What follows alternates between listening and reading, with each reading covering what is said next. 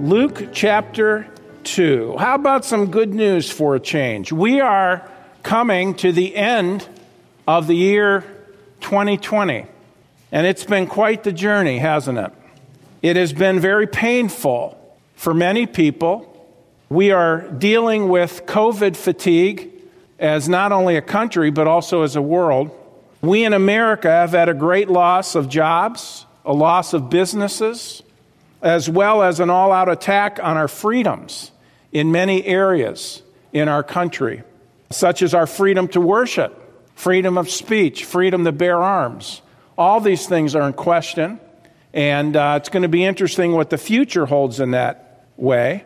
But one thing for sure people are hurting. People are hurting. You might say, well, we're not hurting. Well, maybe because maybe you have a job.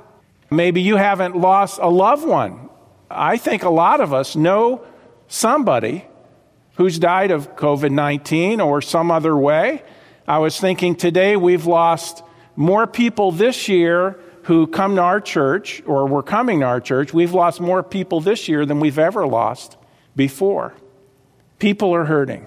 And so it seems like I know we decided several weeks ago, we decided, you know what? We're kind of through trying to keep up with all the news or watching broadcasts and so forth. We're just going to occasionally scan the couple headlines, this and that, kind of keep track, as, you know, see if there's any major, major thing going on. And I'll tell you what, it's been a lot more peaceful because all you seem to hear is bad news. You might say, well, don't you think it's our place to be concerned? I'm not saying we shouldn't be concerned about our nation and our world, but the thing we ought to be most concerned about is God's agenda. Okay? This is where really everything's going, is going according to God's agenda. Now, again, we want to pray for our leaders. We want to stand up for what's right. We want to live godly lives, okay? And we want good government. And we need to be praying for our leaders, as we do as a church. And I think it's important that we do that. Pray for our nation. My wife and I pray every single night for our country. This is proper, but to live in a constant oppression. It's not good, it's not healthy. So, how about some good news for change? Well, I think it fits in beautifully with this time of the year. And in Luke chapter 2, as we've already read, but let's go through with a few comments. It says in Luke 2 1, and it came to pass in those days that there went out a decree from Caesar Augustus that all the world should be taxed. Now, this idea of the, our word in the King James, tax, it's the idea of registered, okay? There was going to be a census, and we have a census here in America. But many times, of course, those registering of people in a census is meant for what purpose in the end? Taxes, okay? So we see that. But, anyways, and this taxing was first made when Cyrenius was governor of Syria and all went to be taxed or registered, every one into his own city. Now, this is interesting because God used the decree of the politicians to fulfill prophecy because the Old Testament says that the Messiah, the Lord Jesus Christ, was going to be born in Bethlehem. Well, how are you going to get Joseph down from Nazareth and go all the way down past Jerusalem, five miles further down to Bethlehem? Well, how about a census or how about a registration? And that's exactly what happened.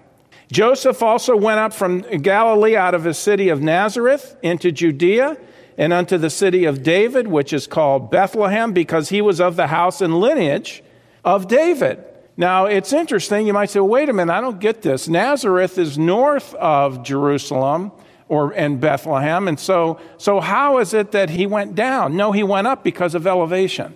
It's an issue of elevation. Okay, it was from there going, he went up to this area. To be taxed with Mary as a spouse wife, being great with child. And so it was that while they were there, the days were accomplished that she should be delivered. And she brought forth her firstborn son, wrapped him in swaddling clothes, and laid him in a manger because there was no room for them in the holiday inn. Ah, I'm sorry, I added that. And there were in the same country shepherds abiding in the field, keeping watch over their flocks by night. And lo, the angel of the Lord came upon them, and the glory of the Lord shone round about them, and they were sore afraid. Now, this was probably Gabriel, because he kind of had the job of doing the announcing. You'll find him always seem, he's always there doing these announcements, okay?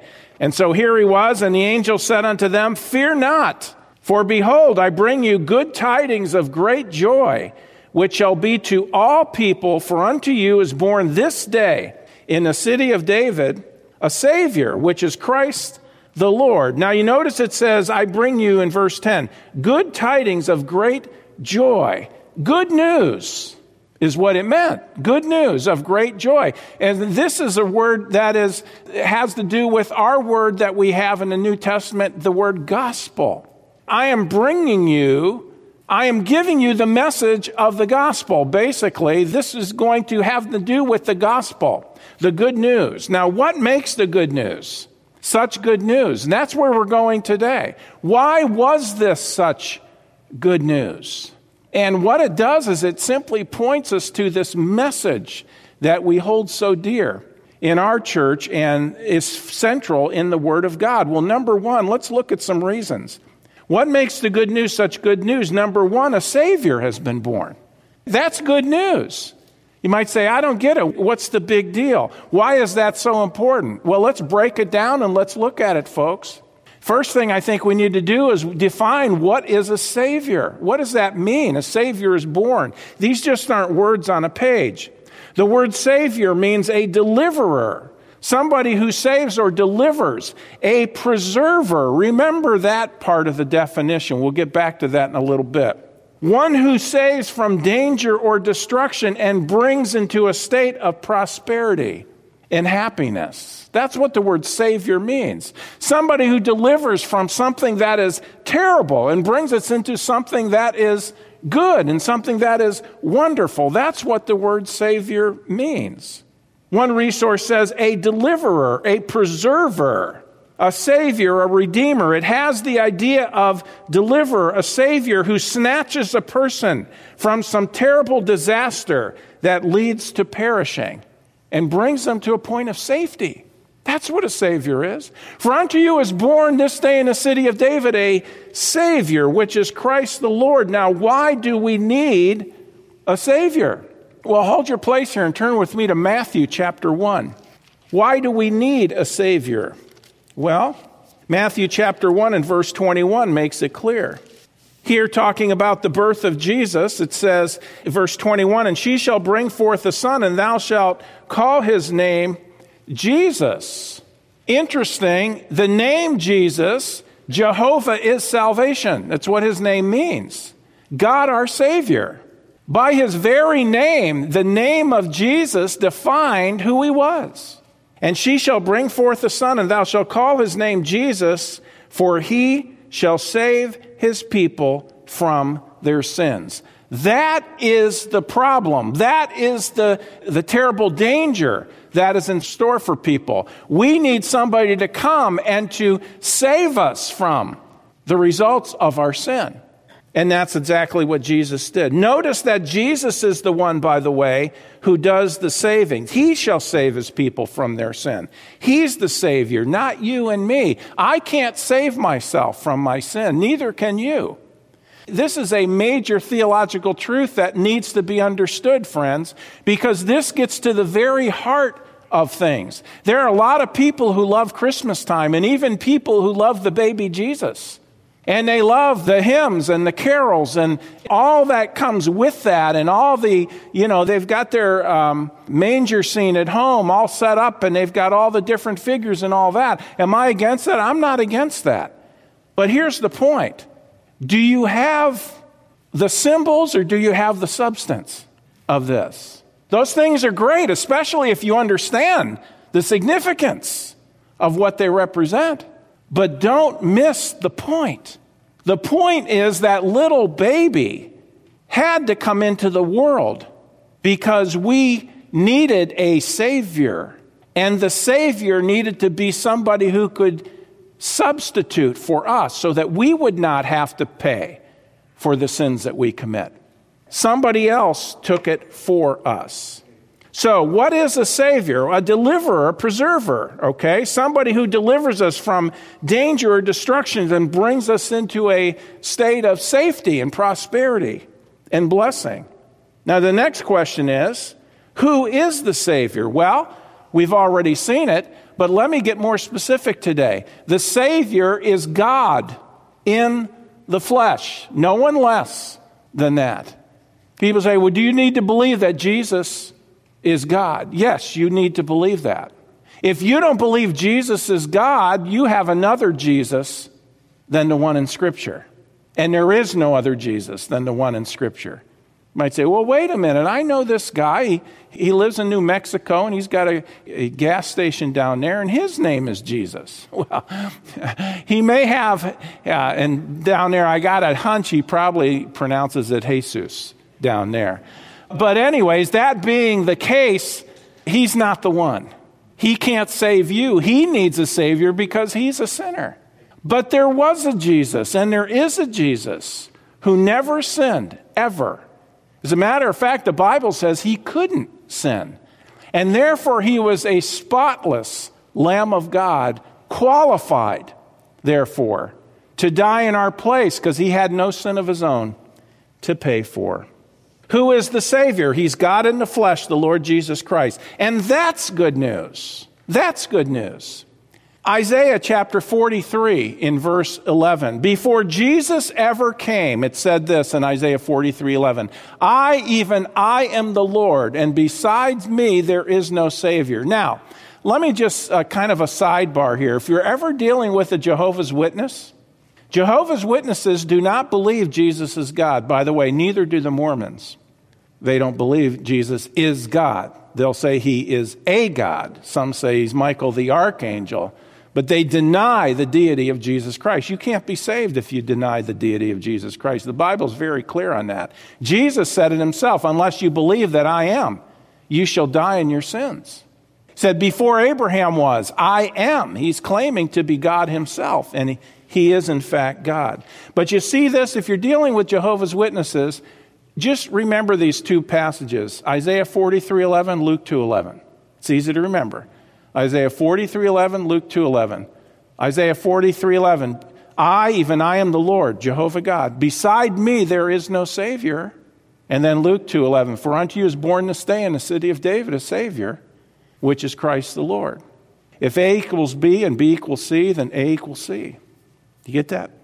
John chapter 1, verse 1. In the beginning was the Word, and the Word was with God, and the Word was God. And then in verse 14 it says, and the Word.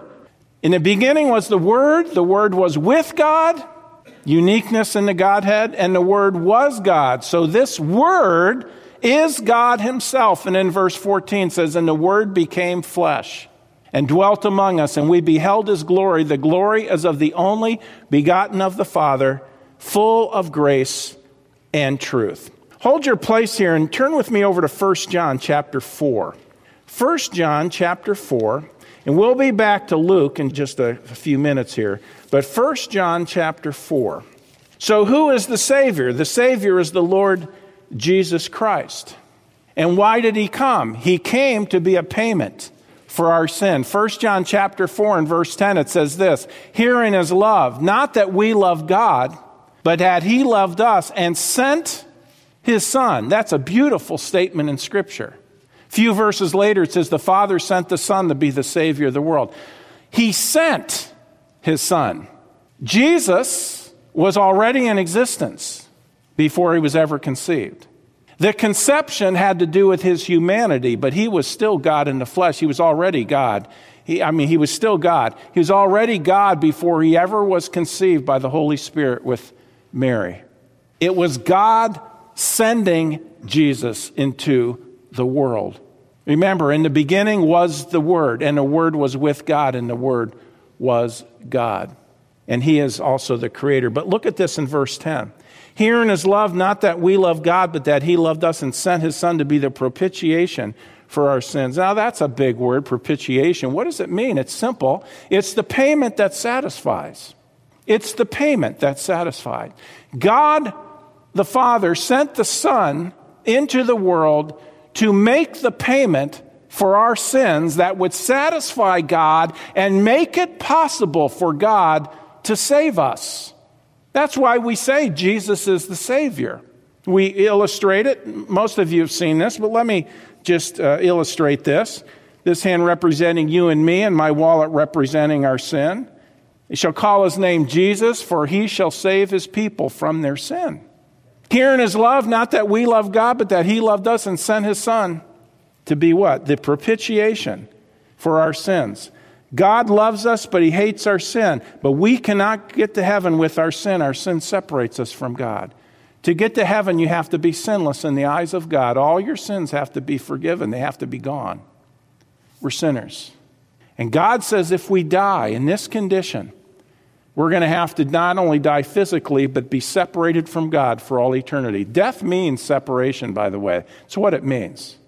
There is the first, the physical death, and then an unbeliever will experience the second death the Bible talks about. Eternal separation from God for all eternity. God doesn't want that for us. Now, religion says do good works and that'll take away your sin. Good works will not pay for sin. The Bible makes it very clear on that. So then, what are we going to do? What do we need? We're in, we're in danger. We're on our way to an eternity separated from God. We can't do anything of ourselves to do this because you got to be completely righteous, and none of us are. So, who can help me? For unto you is born this day in the city of David a Savior, which is Christ the Lord. He's the one.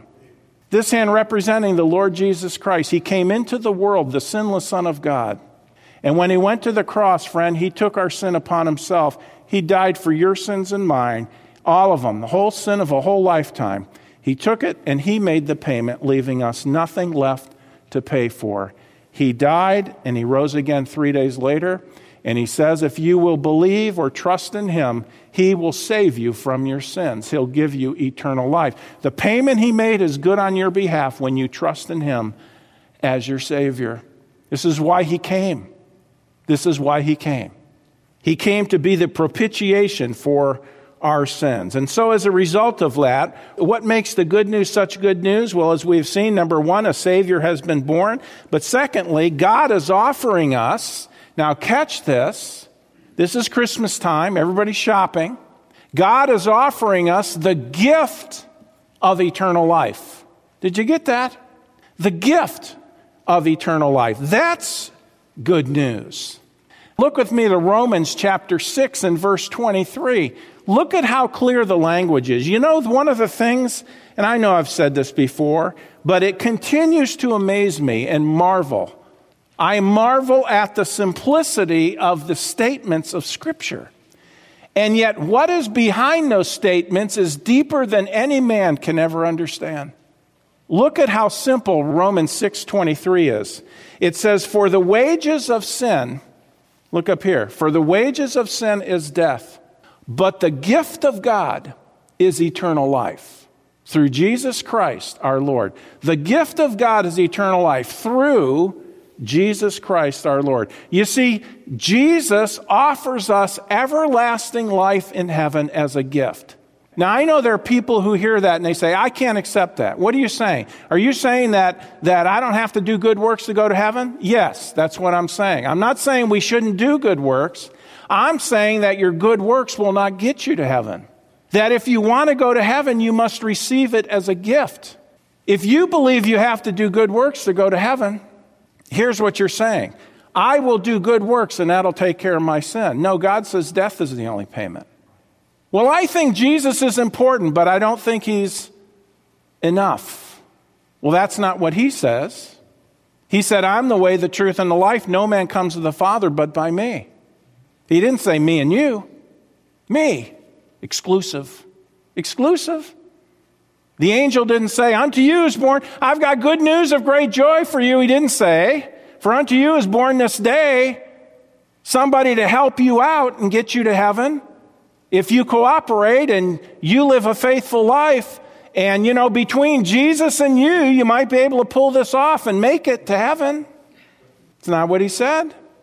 For unto you is born this day in the city not a helper, a Savior.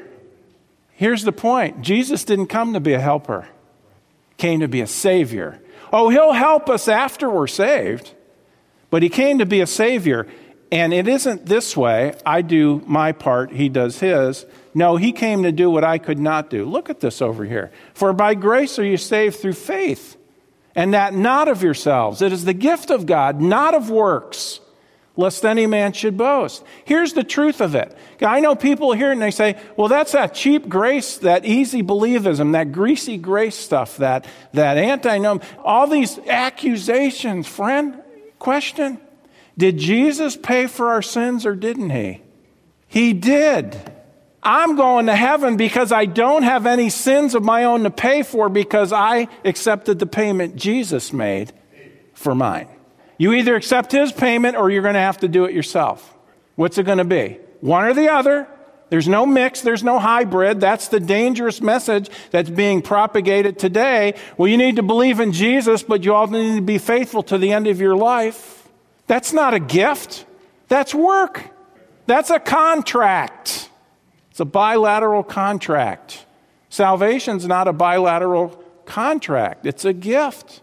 It says so right here. Who says? God does.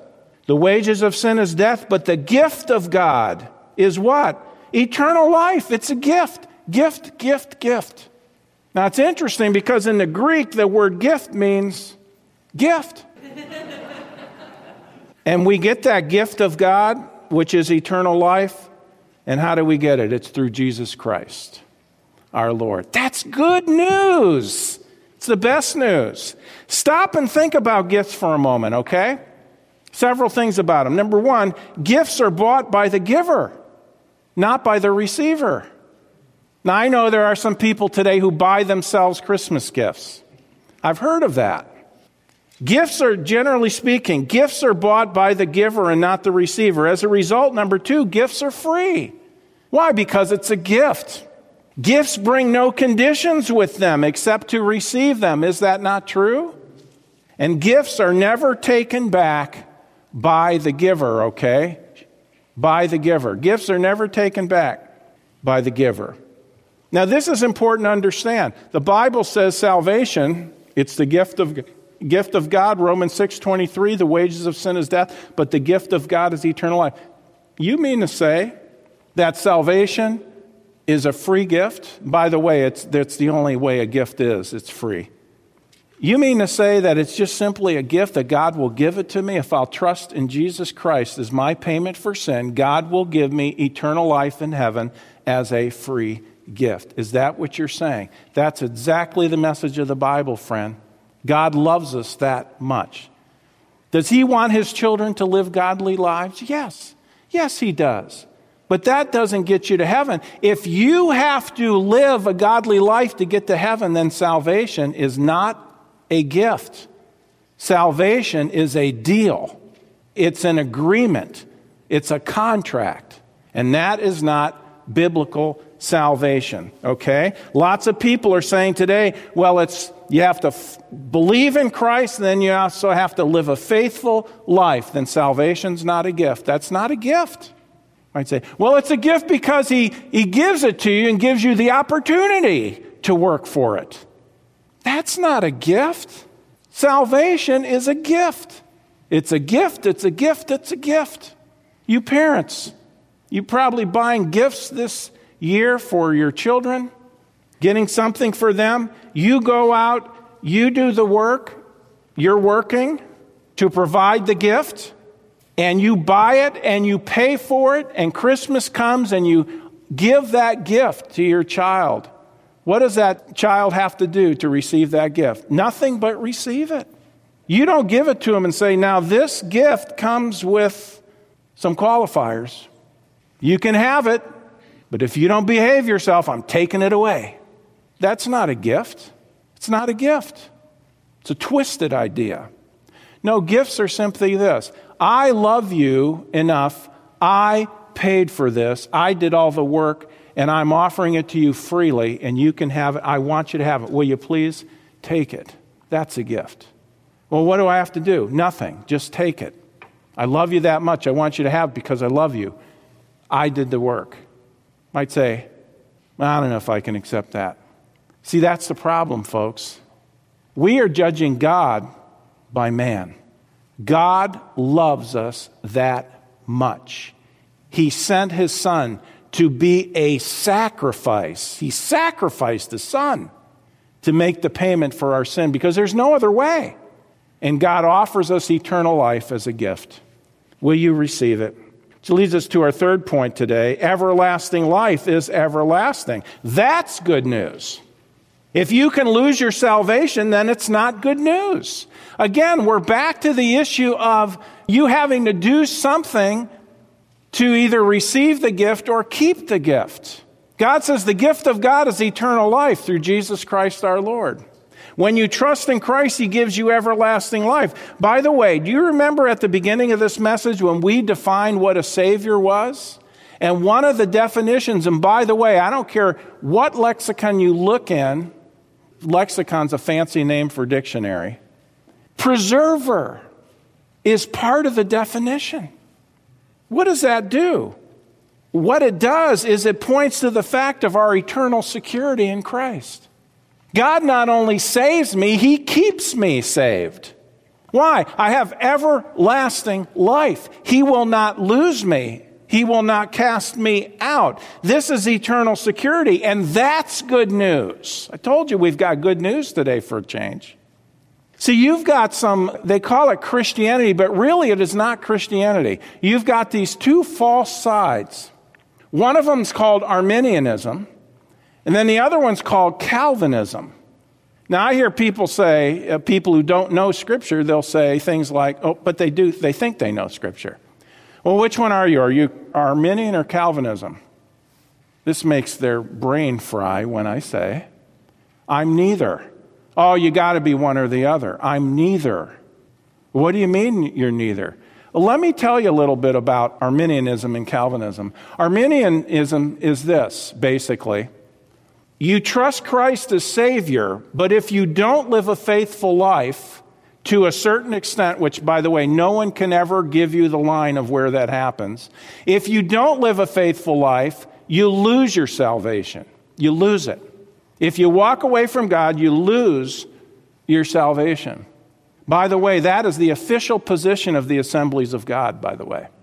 I'm not making that up, and I'm not trying to tear down other people. I'm just saying, go on their website, the denomination's website, and look it up. Now, most will say, well, but I'll never walk away. Yeah, but there's a problem. There's a, there's a record of a bunch of people in Scripture who did. It never says they lost their salvation. They were still saved, but they walked away. Here's the point Arminianism is false. Why? Because here's what Arminianism says You're saved by grace, but you're kept by works. So which one is it? Are you saved by grace or works? The Bible says, and if by grace, then is it no longer of works? Otherwise, grace is no longer grace. And if it be of works, then is it no longer of grace? Otherwise, work is no longer work. Romans 11, 6. I'd say, would you say that again? No. Look it up in your Bible some other time. Here's the point. Here's the point. You're not saved by grace and works. You're saved by grace. And when you put your faith in Jesus Christ, He gives you everlasting life. If you can lose that everlasting life, then it wasn't everlasting, it was temporary. Why can't we just accept what the Bible says? Oh no, you got to behave yourself. Then you're putting your faith in your works, not in the finished work of Christ on the cross. You might say, well, I'm not one of them. I'm a Calvinist. okay, here's what you believe, in case you didn't know. You're saying you're saved by grace through faith in Christ, but you can't know you're saved until you die being faithful. If you die in a backslidden condition, it proves you were never saved to begin with, therefore, you weren't a Christian. Do you see the relationship between Arminianism and Calvinism? Both of them say you can't really, honestly know you're saved forever. You can't know that. Why? Because Arminianists say, okay, put your faith in Christ, but if you're not faithful, you'll lose your salvation. Calvinists say, put your faith in Christ, but if you ever stop being faithful, it proves you never had it. False. The Bible says, These things have I written unto you that believe on the name of the Son of God, that you may know that you have eternal life. When? Now. You can know you have eternal life now. The assurance of salvation is all the way through Scripture.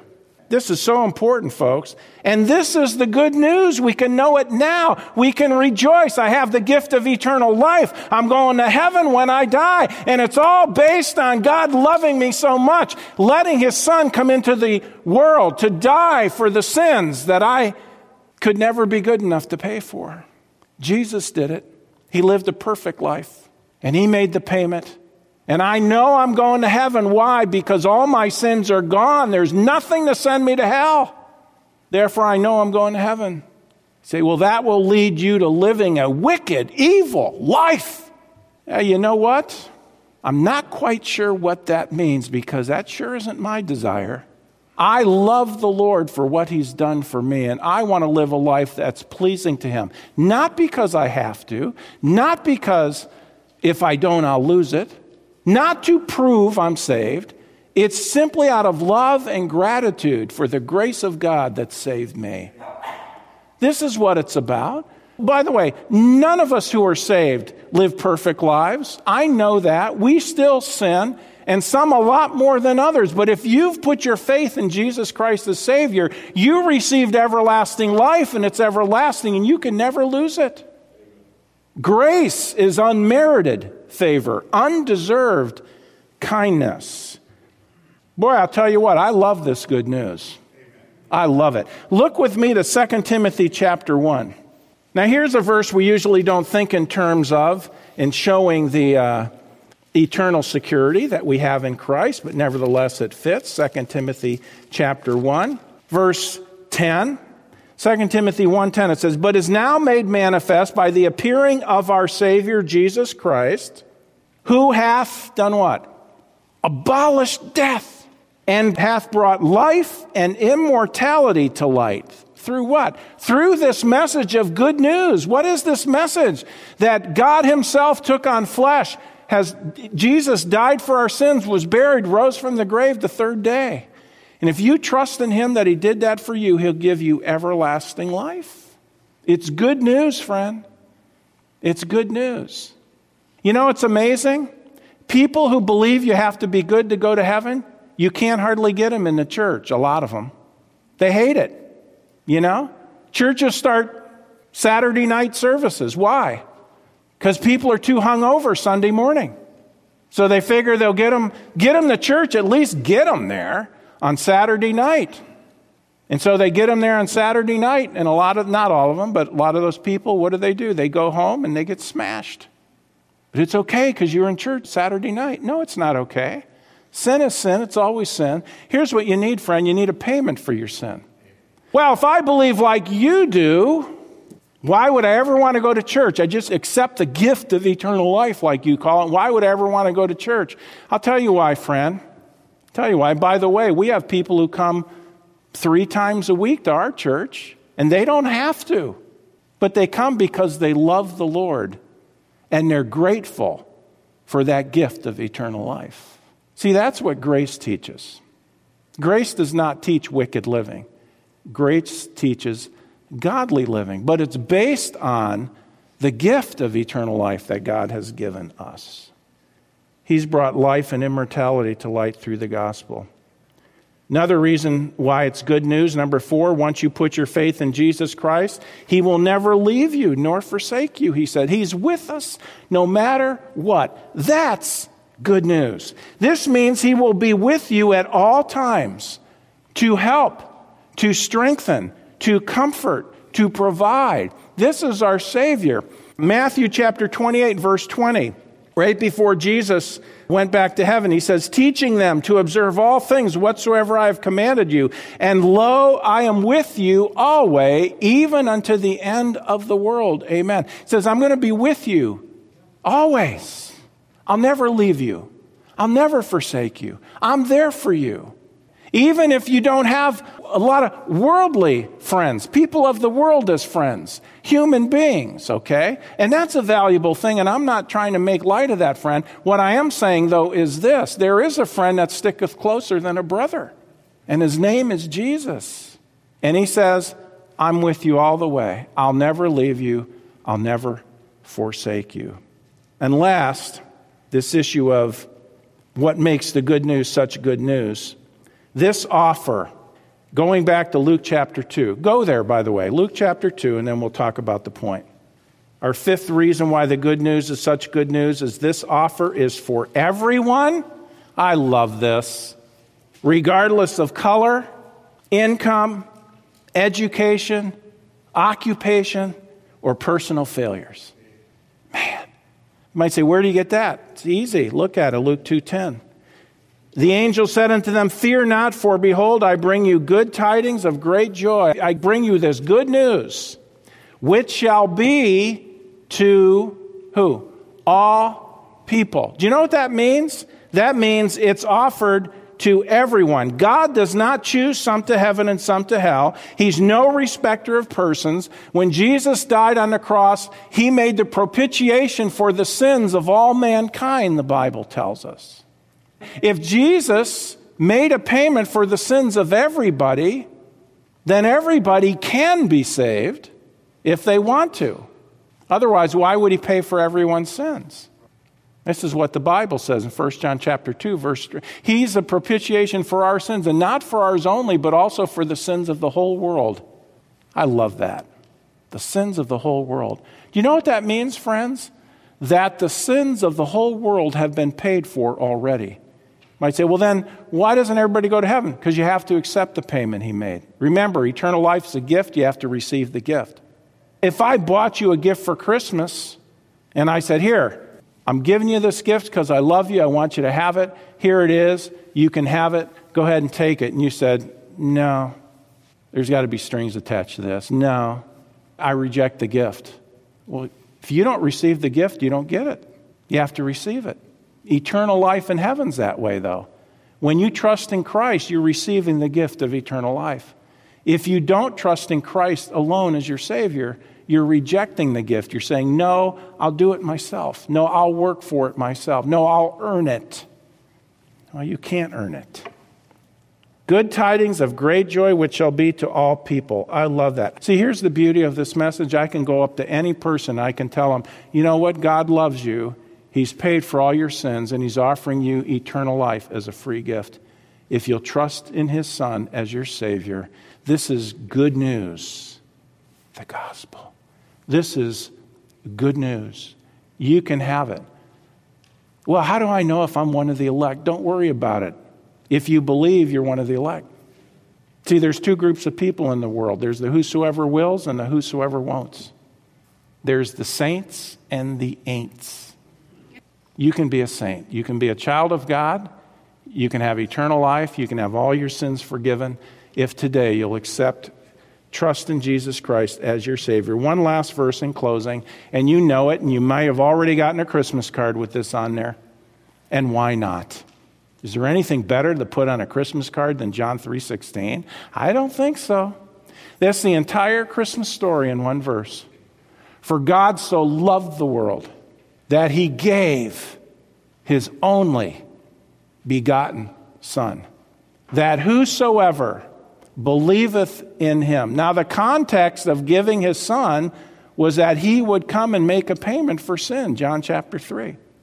That whosoever believeth in him should not perish, that would be go to hell, but have what kind of life again? Everlasting life. And that is based on what? That you would believe in Jesus Christ as your Savior. How about some good news for a change? I just gave it to you. Isn't this great? Listen, we don't know what's coming up here this year on this planet. This year coming, 2021. You might say, oh, it couldn't be worse than 2020. I can tell you this what better thing could you have than a home reserved for you in heaven?